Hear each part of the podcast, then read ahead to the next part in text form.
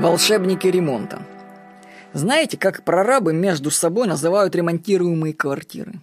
Они называют их объекты. Я взял четыре объекта и теперь разрываюсь между ними. Так говорил прораб. Если квартира это объект, то я субъект. Нечто безжизненное. Вообще мне это не нравится. Для меня квартира это мечта. И прорабы реализуют мечты.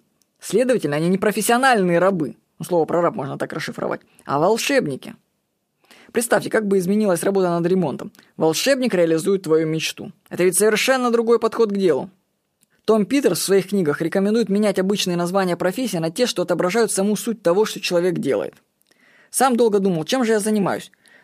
Например, на нашем сайте mindmachine.ru. Что я там продаю? И понял. Я продавец счастья. Вот так. Подумайте, как можно переименовать вашу профессию? Кто вы на самом деле? Всего хорошего. С вами был Владимир Никонов.